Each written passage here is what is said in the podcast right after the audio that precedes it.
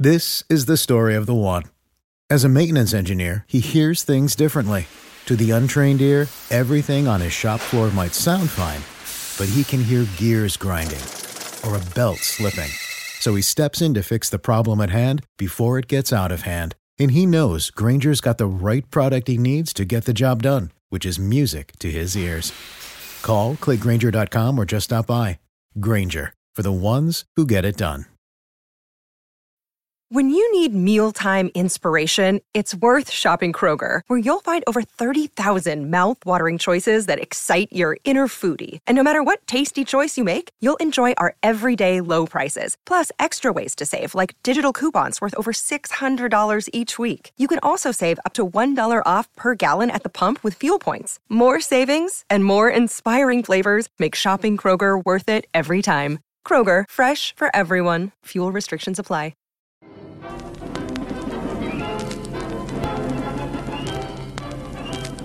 Let's go back in time to 1932 as Converse brings you historic footage of the legendary original Celtics with whom all great professional teams are compared. We have now taken over your radio.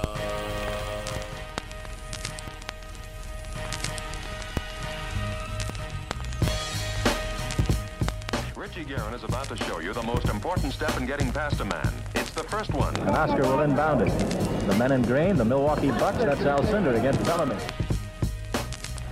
Jordan. Allen shakes free, gets two! Gilmore on oh, Stop! Oh, oh brother. Lead Toledo artists, you get 21.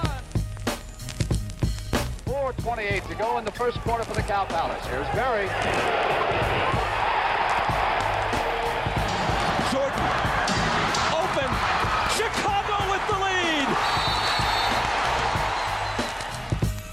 Hello, and welcome back to the Over and Back Classic NBA podcast. I am Jason Mann, and with me, as usual, is Rich Craich. Rich, great to, back, great to be back with you. Yes, very excited. We are continuing our WrestleMania series. This time, we are going to talk about the Boston Celtics playoff battles against Oscar Robertson and the Cincinnati Royals.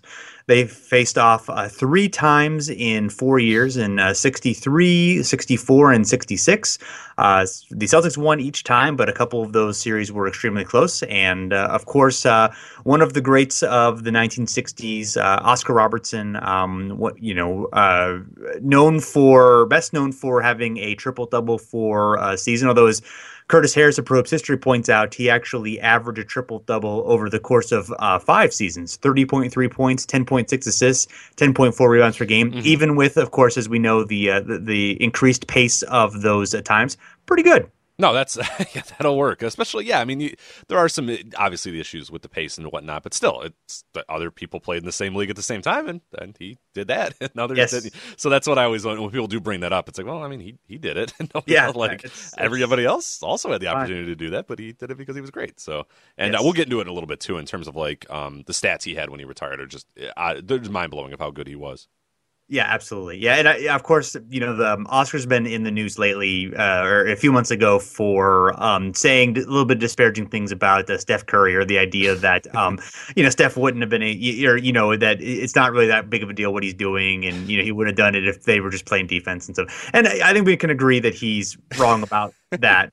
I also, you know, Oscar was not always treated uh, the best um, by uh, you know by the media of the time. He you know um, maybe doesn't always get his due beyond the triple double stuff. Just eh, so I, I I, I think some of his grumpiness is understandable. I don't agree with you know the specific things that he's saying, but um, but I you know I, am willing to begrudge him a little. Or, you know, I'm, I'm, willing to kind of let a little of that slide just because mm-hmm. you know once he was he was just tremendously awesome during his career, Absolutely. both on the court and um, and uh, in, in, his uh, advocacy for players' rights, eventually um, allowing free agency and you know things. So I, I think that uh, Oscar has done far more good than uh, than than bad in uh, in terms of uh, you know his basketball and social life. It's going to come to a point where everybody that we do a podcast with will say they're in the news recently for complaining about the modern game. Like it's just going to become a thing. We're like, oh yeah, yeah, you know, like Jack Twyman, yeah, you know, he just like, like just recently, like like somebody, his son got really mad and said, oh my dad you know, like it, it's just it's it's never an extreme of like Yeah. Just you can't get away from it. I, I feel like almost yeah. I, I I just feel like we're. It's almost like whenever they have those interviews with the old players, it's almost like a um. You know, it's like baiting them a little bit. It's like setting them Oh, like well, because you know the questions are like, well, what do you think? Like, it, it- it- yeah, and like No. if they have an answer that's not like that, then it probably doesn't come out. But when they're like, I don't think Steph Curry. If there was hand checking, Steph Curry wouldn't score, and it's like, oh, Right. see, like, look, Gary Payton doesn't think uh, Steph Curry's any good, or like, it's just, and they're always framed really terrible too. Like, Yeah, so sometimes they the the little headline you'll get it, that it's just a piece of what they said. yeah, is right, not like, like the recent Gary Payton thing is like Gary Payton doesn't think he was should be like unanimous or something like that. And people are like, oh, he thinks he sucks. And it's like, well, I don't think he said that. like, yeah, right. said- Yeah, he, I think he But- said that other people should have been unanimous first, Right. that kind of thing. But Right. either way, you know. So, uh, but beyond that, We'll do a whole uh, episode on that. We'll do a whole. We'll, we'll break down this season in review of, of old crudgy uh, players being mad about Steph Curry. So all right, well, that'll, that'll be coming up soon. Look for it. Uh, never, but it's fine. Right. Um, anyway, so uh, he was the first to average double digit assists in the season, uh, destroyed basically every assist record. Uh, he also rebounded like a big man and scored incredibly efficiently. Uh, the only uh, guard in the NBA to lead in points per game in a season between 50 and 67. And, um, and, and also, um, Curtis listed where he ranks among where he ranked among um, all guards in the NBA when he retired in 1974. Yeah, it- both both overall and among guards. Yeah, it's it's pretty insane. Like, like I mean, we alluded to a little bit earlier. It's like when he retired. I mean, that guy was on, on top of the world statistically in a lot of ways for, for guards. You know, player efficiency rating, uh, fifth overall, uh, first among guards.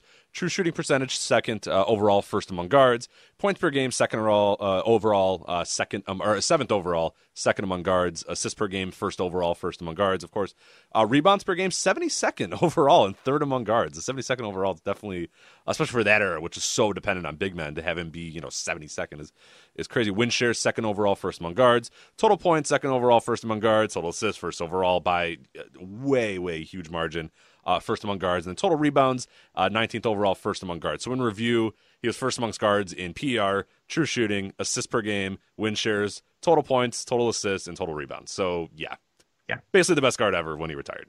Yeah, absolutely. And you know, in that conversation still for today, you know, in, in, in that in that top five or six, you know, best guards ever, I would say. So um, also was the 1964 MVP, the only player other than Bill Russell or Wilt Chamberlain to win that award between 1960 and 68.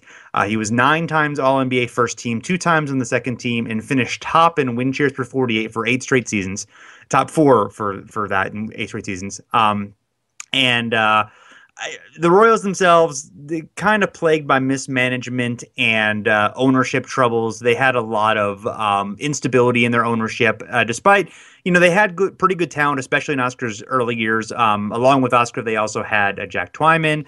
They would later have Jerry Lucas. They had uh, Bob Boozer for a while, so so some solid players, but um, never really could get. Uh, and also they were battling the Celtics all that time, and and the uh, and the the Warriors and the Sixers as well during some of those times. Wilt's teams. So yeah, it was obviously a tough road to get through. They were pretty good from '62 to '66, especially in the '64 season. After that, they they started to fall off, um, and then Oscar went to the Bucks and, and did pretty well there. Um, Oscar and Russell, their relationship, they were regarded as friends. Uh, not a whole lot of details that I could find. One that was notable is that uh, from Oscar's book, The Big O, uh, Russell and the other Celtics would come to his house and his wife, Yvonne, would uh, cook a big dinner for them. So that's goes along with a lot of the social aspects that we've talked about about uh, players during this time, Yeah. particularly, you know, black players. Um, who of course were you know um, uh, dealt with segregation, racism, and all, all that stuff, and you know would, would be bonded together because they in many in many uh, situations didn't really have anyone else to bond with, unfortunately. So And another one of the weird like things where people are like, oh, back in the day, the players weren't friends with one another. It's like, yes, they Right, were. yes, Like, they exactly, absolutely yes. were. Like, Right, yes. they were very good friends with one another. They just Yes, competed that- on the court like they always do. right, yeah. I mean, there were certain. I mean, there were there were certain people who were like, no, don't socialize with other people outside of it. But yeah, that, that's for the most part. I think the idea that that didn't happen widely is Right, know, and particularly like you mentioned with with the the African American players had because it was just like, well, geez, like you know, especially we're talking about this time. It's not exactly an easy way for them to you know either. I mean, they they needed this sort of outlet.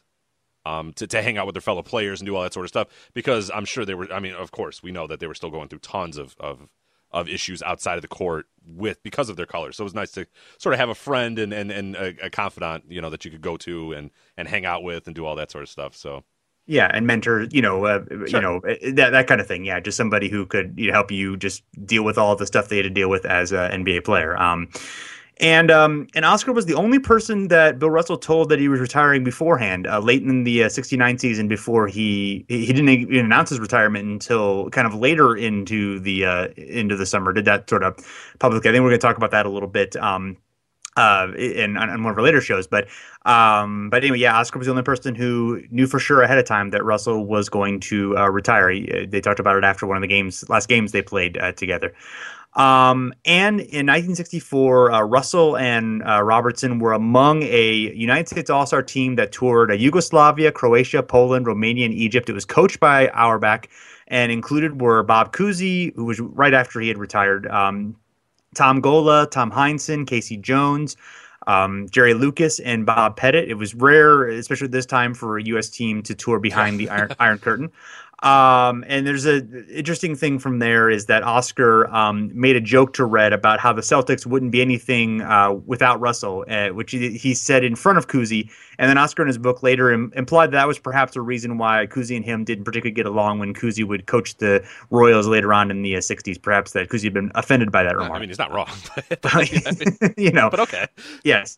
Um, I mean, Bob, yeah. Well, I we don't. Cousy knows that too, right? I mean, Yeah, yeah, we don't know if Oscar if that's really what Cousy Yeah, right, right. Um, but it you know it was sort of interesting to see that observation and, and that, that yeah that was um um it, that must have been an I, I haven't I, I've I've seen a little bit uh, written about that uh, tour, but that's sort of an interesting kind of group of guys, M- mostly you know Celtics and um uh, old, you know, uh, Warriors. Uh, I mean, kind of, yeah, kind of a random assortment of NBA guys, mostly Celtics, obviously. So, um, but yeah, uh, so so they their their first battle was in uh, 1963. Uh, it was a seven game series. The Celtics winning four to three. This was the Royals' first year in the uh, Eastern Division. The the Warriors uh, had moved to to San Francisco, so they were out west, and um, so Cincinnati with Oscar moved to the east. Um, the uh, Celtics were 58 and 22. The Royals were 42 and uh, 38. And uh, so, how did they get there? Uh, the playoff path for the Royals, uh, they upset the 48 win Syracuse Nationals in the first round. They won 3 uh, 3 2 that series. Uh, game five saw Cincinnati win uh, 131 to 127. So, of course, as we mentioned, of course, the increased pace of this league. So, you get high, high scores like that, which, of course, you know. Uh, Oscar, he scored 32 in this one. Uh, and this was the first time that the Cincinnati Royals, who advanced uh, to the division final since 1952, um, and then a little bit of background. Uh, following the season the Nationals, uh, they relocated to Philadelphia and they became the 76ers, uh, and they were filling the void left by the Warriors, who moved to the Bay Area, which is, of course, the reason why the Cincinnati Royals were in the Eastern Division. So a lot of fun little uh, stuff Yes, there. a lot the of Celtics, yeah, the Celtics path, ah, nah, it wasn't very interesting. They got to buy in the first round because they were good. So Yeah. like, The- they won and- and- 58, so they didn't have to play in the first round. and, and the Royals had originated in Rochester, uh, New York. So Right, right. from the uh, you know from the beginning of the uh, of the the you know from the mid 40s through the uh, through the I think 57 58 was when they moved to Cincinnati. So um, yeah, and they had really they, they were kind of a powerhouse in the late 40s and early 50s, but obviously as you mentioned, they had a lot of futility up until um, you know, up until this season. Yeah. Uh, key Celtics in the series. Uh, Bill Russell, of course, with the series with the Royals and the Celtics. Uh, Bill Russell, he was the NBA MVP that year. Uh, in the series, he averaged uh, 16.8 points per game and 23.6 rebounds per game. Uh, Sam Jones, 19.7 points per game for himself, and then Tommy Heinsohn, uh, 18.9 points per game and 7.5 rebounds per game. So, uh, kind of a common, yeah, you know, those are your those are your key Celtics. I mean, you got a few guys here and there, but yeah, those are you know the key cogs there. Uh, as far as Cincinnati, um, Oscar Robertson, of course, uh, he was All NBA first team this year. Averaged 28.3 points per game in the series, uh, 10.4 rebounds per game, uh, and 9.5 assists per game. Uh, and then Jack Twyman, he averaged uh, 19.8 points per game in the regular season. Then he exploded for uh, 25.2 uh, in the first round of playoffs. But then against the Celtics, so the first round against the Nationals. Uh, then again with the Celtics, he uh, he kind of fell back to reality. Uh, and he only averaged 17.6 per game in that series. So um, he had a big first round, but yeah, couldn't follow it up, uh, unfortunately, against the Celtics. Yeah, and other guys who were kind of part of the Royals during that time were uh, Wayne Embry, who was a really strong uh, rebounder, big man. Um, he would later be uh, part of the Celtics. Uh, at, it's kind of at the end of his career, at the uh, the last couple years uh, of the Celtics, he would win rings there, and then he would later be a um, a, really a groundbreaking uh, African American uh, GM for the Bucks and later the um, and later the Cavs, and. They also had Bob Boozer, who was a really uh, good uh, rebounding forward, who would later play for the Lakers, and Tom Hawkins, who um, also would, uh, I think, had, would had come from the Lakers and then later play for the uh, Lakers again. Those are kind of the uh, main guys. Uh, and Bucky Bockhorn would be the other standout guy. Um, I don't know much about Bucky Bockhorn. Uh, so he's got a great so. name. That's all. yeah, Bucky or Bucky Bockhorn. Excuse oh, me. So, oh. still good. good. Still good. That's yeah. still fine. Still fine. Yeah. Um, yeah. Yeah, so as far as the series, uh, key games, game one, uh, Cincinnati made a statement. They got a game one win, a 135 132. Uh, Oscar exploded. He had a game high uh, 43. Uh, Wayne Embry, who you mentioned, and Jack Twyman, they added 22 and 20, respectively there. Um, things got a little bit weird. the Royals, uh, they were forced to play games four and six in a smaller arena because the circus was in town, and uh, apparently nobody had told management that the circus was going to be there. So uh, that was yeah, that, that was during kind of like the the weird ownership type thing. Yeah, and, and from the Big O, Whoops, sorry, yeah, and basically uh, he described it as the team walked onto the Cincinnati Gardens for practice, and then suddenly they saw that the uh, the floor was covered with sawdust and hay, and we had to step over giant piles of elephant shit. So not great. Not not so fun.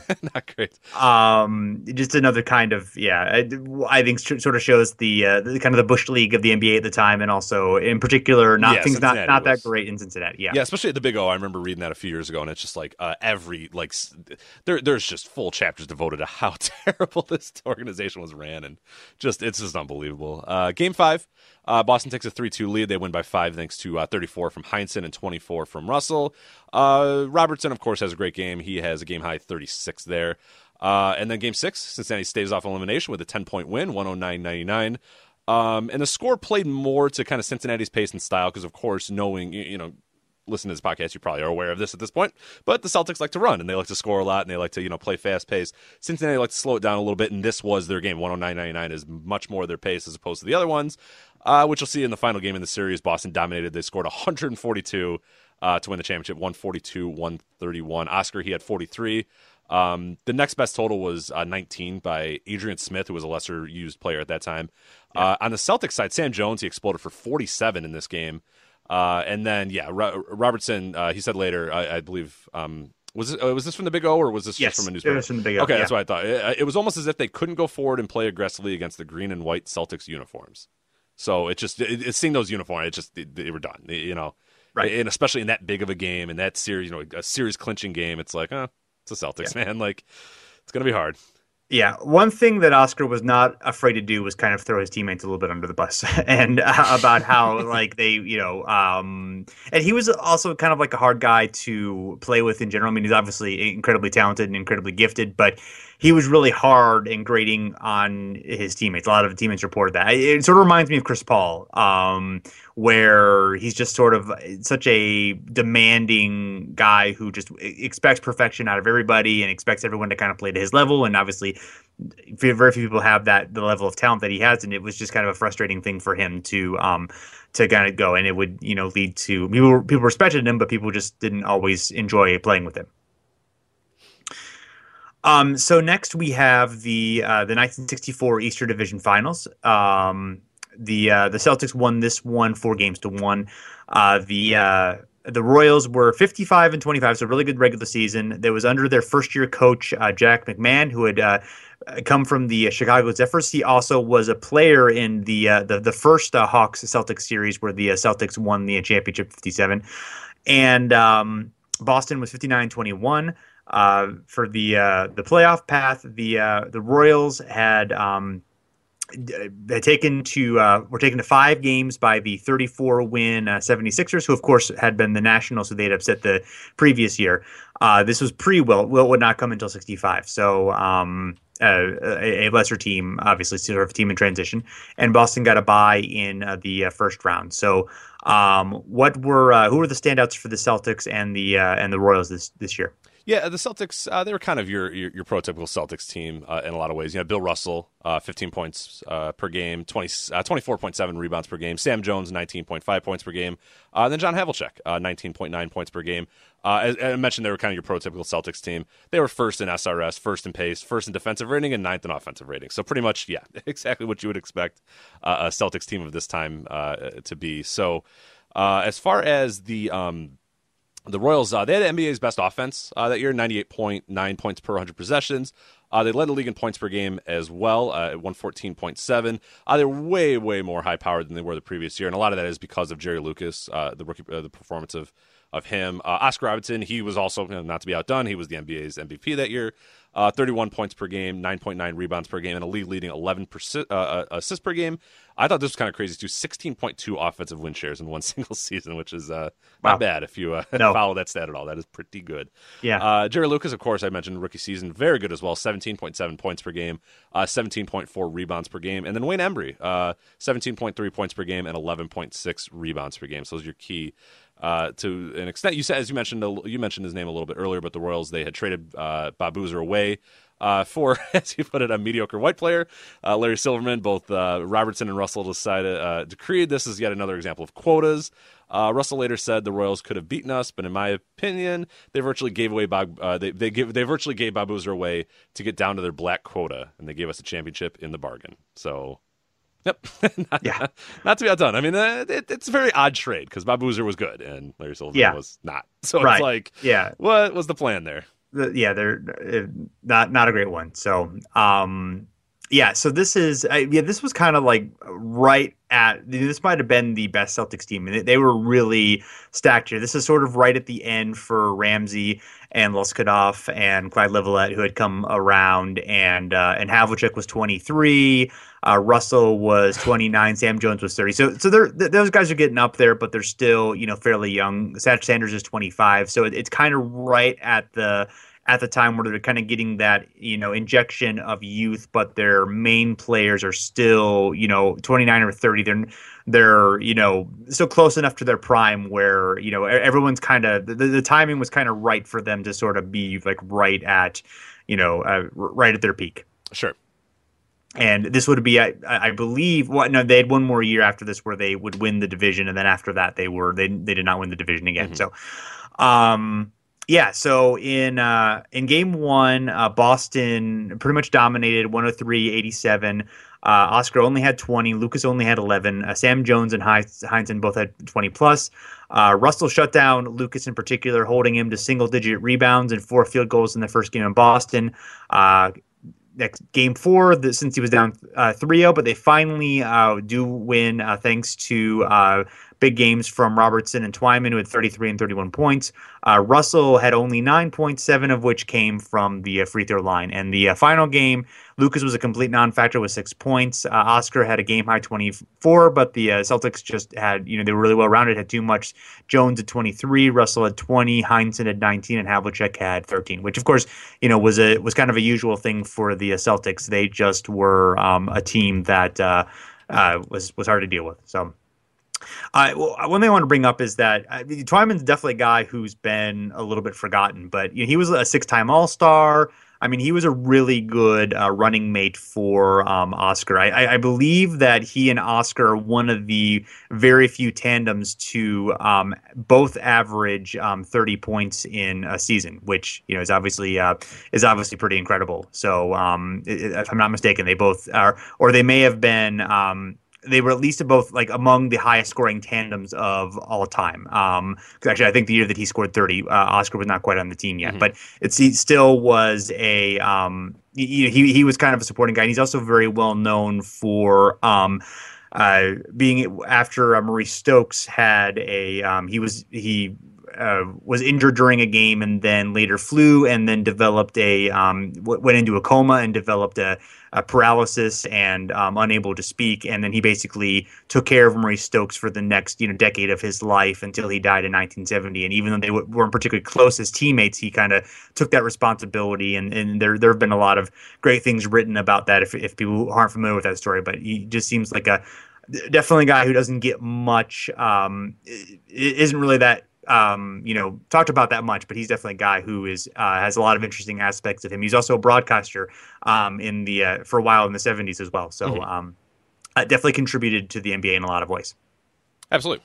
Yeah, it's a great story. If, if you haven't, I mean, mo- I feel most people have probably Probably, you know probably know of it, but yeah, just uh, if if you don't, it, it's it's incredible. It's a great yeah, great story. I think there's a book on it which I haven't read um, yet, but uh, that's uh, that's that's on my list. So he's he's definitely an interesting guy. It, it's definitely discussed in um, in Oscar's book. So um, as well as others. So, um, so now we are at 1966, where the uh, the, the Celtics win um, three to two in the East uh, first round, the um, the, the the semis. Um, Boston is 54 and 26. Cincinnati's 43 and 35.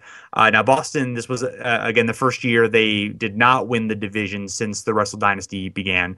Um, Boston um, defeated the Royals here. Then they beat Philly easily and went seven games with the Lakers, eventually winning the championship. This was Red Auerbach's uh, final season, uh, and Cincinnati had um, they had they had won the uh, opening round by. Um, uh, they they had won the opening round. Oh, I'm sorry. They, this was the opening round. They lost to Boston in this opening round. So, um, I'm always used to it being the second round because Boston yeah. always goes further than that. But yes, so uh, so who were the key players on uh, on each side for the yes, series? So the Celtics uh, still seem like a broken record, but I got Sam Jones at uh, he he definitely emerged this year. 23.5 points per game. So he emerged as, as, definitely one of their top scorers or if not the top scorer on the team. Uh, john havlicek 18.8 points per game 6.0 rebounds per game for him. Uh, bill russell you're starting to see a little bit of the slide from him. I mean, but uh, i mean relatively so 29 uh, uh, 12.9 points per game 22.8 rebounds per game. So that's unfortunately a slide for bill russell which uh, is not bad. And then larry siegfried who I, emerging youngster even though he's you know 26 years old but hey that's that's fine. But he doubled his yeah. point per game and minute per game output. So he was guy who I started leaning on a little bit more heavily.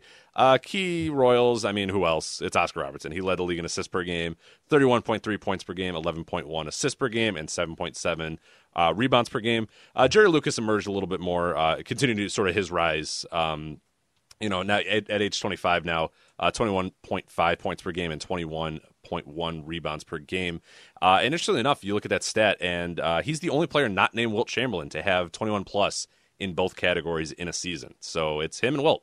Wow, that's that's pretty impressive. He's obviously a Hall of Famer, and you know uh, uh, was a great player, but that's uh, uh that's pretty uh, that's pretty good. Yeah, you don't you don't. Uh, it doesn't seem like he's that. You know, I was kind of surprised when I looked at it too. I was like, oh, geez, like he's it. Like I kind of yeah. was like, either you know, I, I, at first I didn't know that he had that, and then I was like, oh, well, then a bunch of people have had to probably have this, right? Oh, okay, no, it's just him and Wilt. So yeah, so Wilt has it a bunch. Wilt's got it a lot. So I sure, guess maybe sure, that but, clouds yeah. it. But hey, you know, it's um, it, it, yeah, that's uh, that's fun though. Yeah, he was uh, he was kind of a character in um, he had that uh, uh, he famously could memorize just about everything. He had he had the um. Uh, the type of memory that photographic memory, um, where he could, you know, read a phone book and then remember the phone numbers and things like that. And he would always like kind of do these memory games. He was famous for that. And he was a little bit of a guy who um, also was sort of thought of as a bit of a stat patter. Like he would, you know, he would grab those rebounds. Any contested rebound would be, you know, he would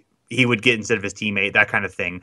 Um, but then later was a pretty, you know, a, a good contributor for the uh, the Knicks toward the uh, at the uh, for their second championship in the last couple finals teams. So, um, you know, ended up being a good player, but was just sort of a uh, a little bit of an odd character to um, to deal with, and for a while had the reputation of being more of a stats guy than a winning guy. But you know, managed to eventually, as most good players do, managed to eventually win.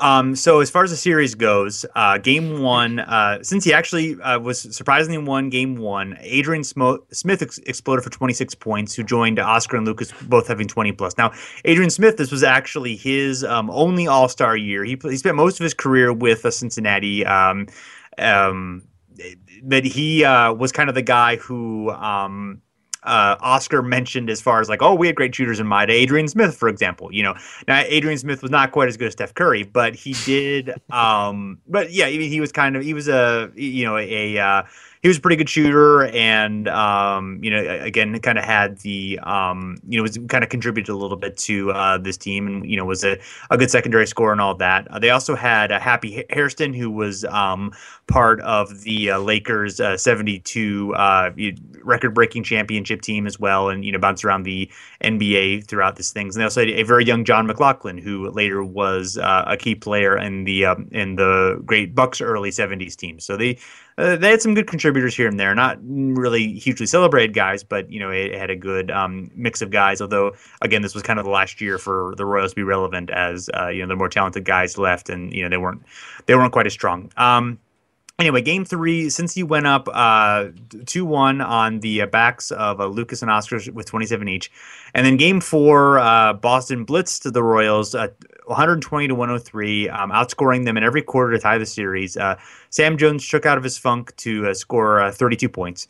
And the final game, uh, Cincinnati jumped out to a 31 26 lead in the first quarter, but uh, Boston put it away in the second, outscoring Cincy 35 25. Uh, Oscar had 37, but Lucas and Happy Hairston were the only Royals to be in double figures. Uh, Sam Jones uh, had 34, Havlicek at 23, and then five players, other players were in double figures, and Don Nelson had nine points. So again, a balanced effort from the uh, Celtics, and um, a little bit of a surprisingly tough battle for them, but uh, they obviously managed to uh, make it through. And um, I believe every series they had uh, in '66 went to the distance because I think the the the conference or the division finals went Mhm. the distance, and then the uh, finals that year uh, went the distance. So, um, so a little bit of a rough year for the uh, Celtics, but they managed Jeez, to, guys, uh, come on, figure it out. What's going on? they managed to pull it out. Yeah.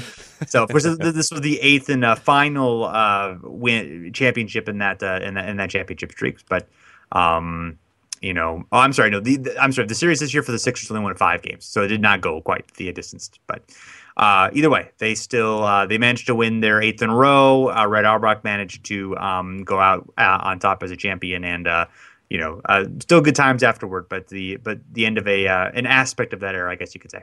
Absolutely.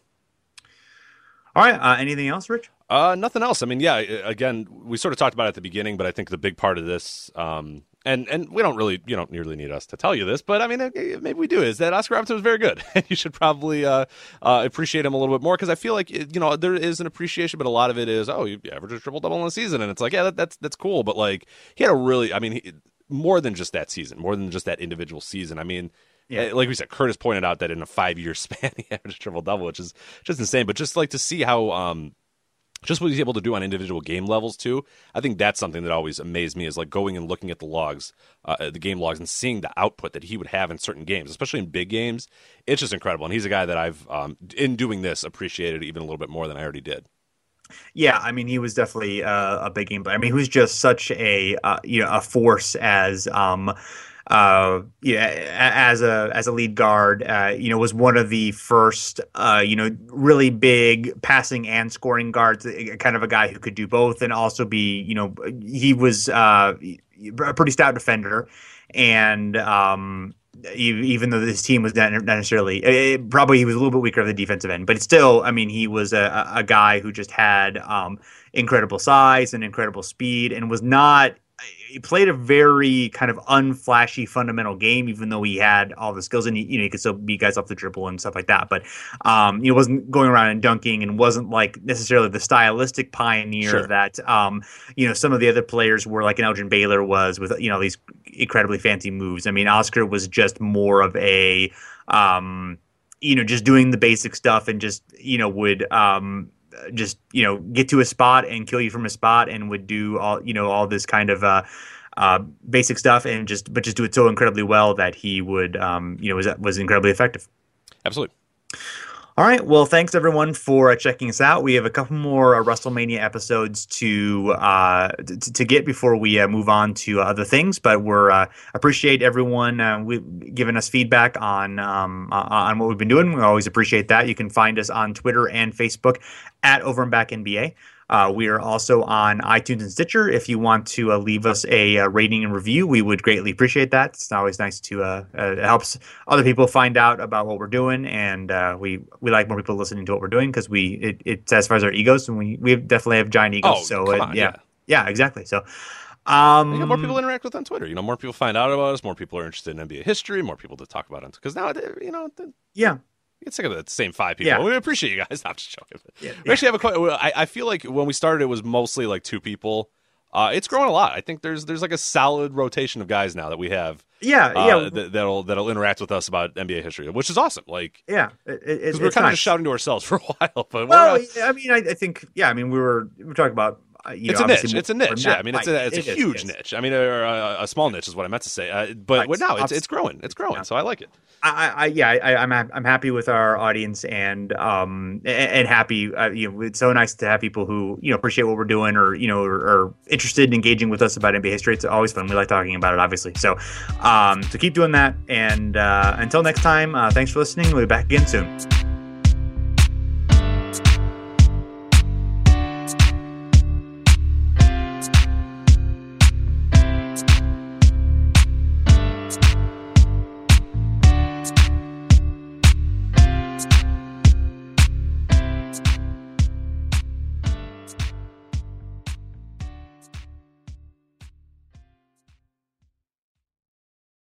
This is the story of the one. As a maintenance engineer, he hears things differently. To the untrained ear, everything on his shop floor might sound fine, but he can hear gears grinding or a belt slipping.